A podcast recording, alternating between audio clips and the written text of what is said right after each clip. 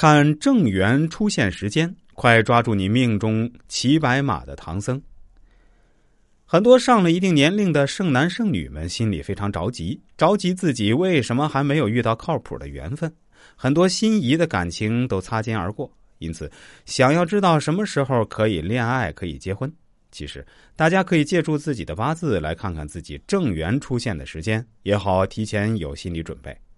所谓顺命理之事而为之，就是这个道理。在今天的这期节目里啊，我就和大家一起去了解这方面的内容。如果您也未婚，而且年纪不小了，那么恭喜你，听到这期节目，您真的是太幸运、太幸福了。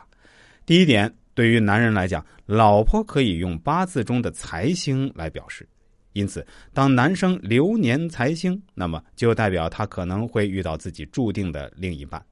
对于女人来讲，丈夫则是官星元素，因此，当女生与流年遇到官星的话，那么就代表这一女生马上就要有一个王子出现。除了以上，还能怎样利用八字看正缘出现的时间呢？一般来讲，当大家走桃花运的时候，就可能遇到婚姻中的那个他。所谓桃花星，也能称之为咸池星。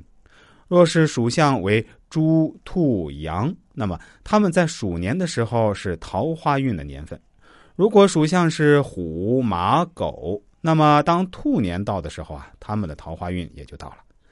因此，当大家有什么桃花运年的时候，一定要多多的出去社交，到外面多走一走，说不定就能邂逅你的正缘。还有什么时候是容易遇到自己正缘的呢？一般来讲。命逢天喜星和红鸾星时，就很轻易的找到命定之人。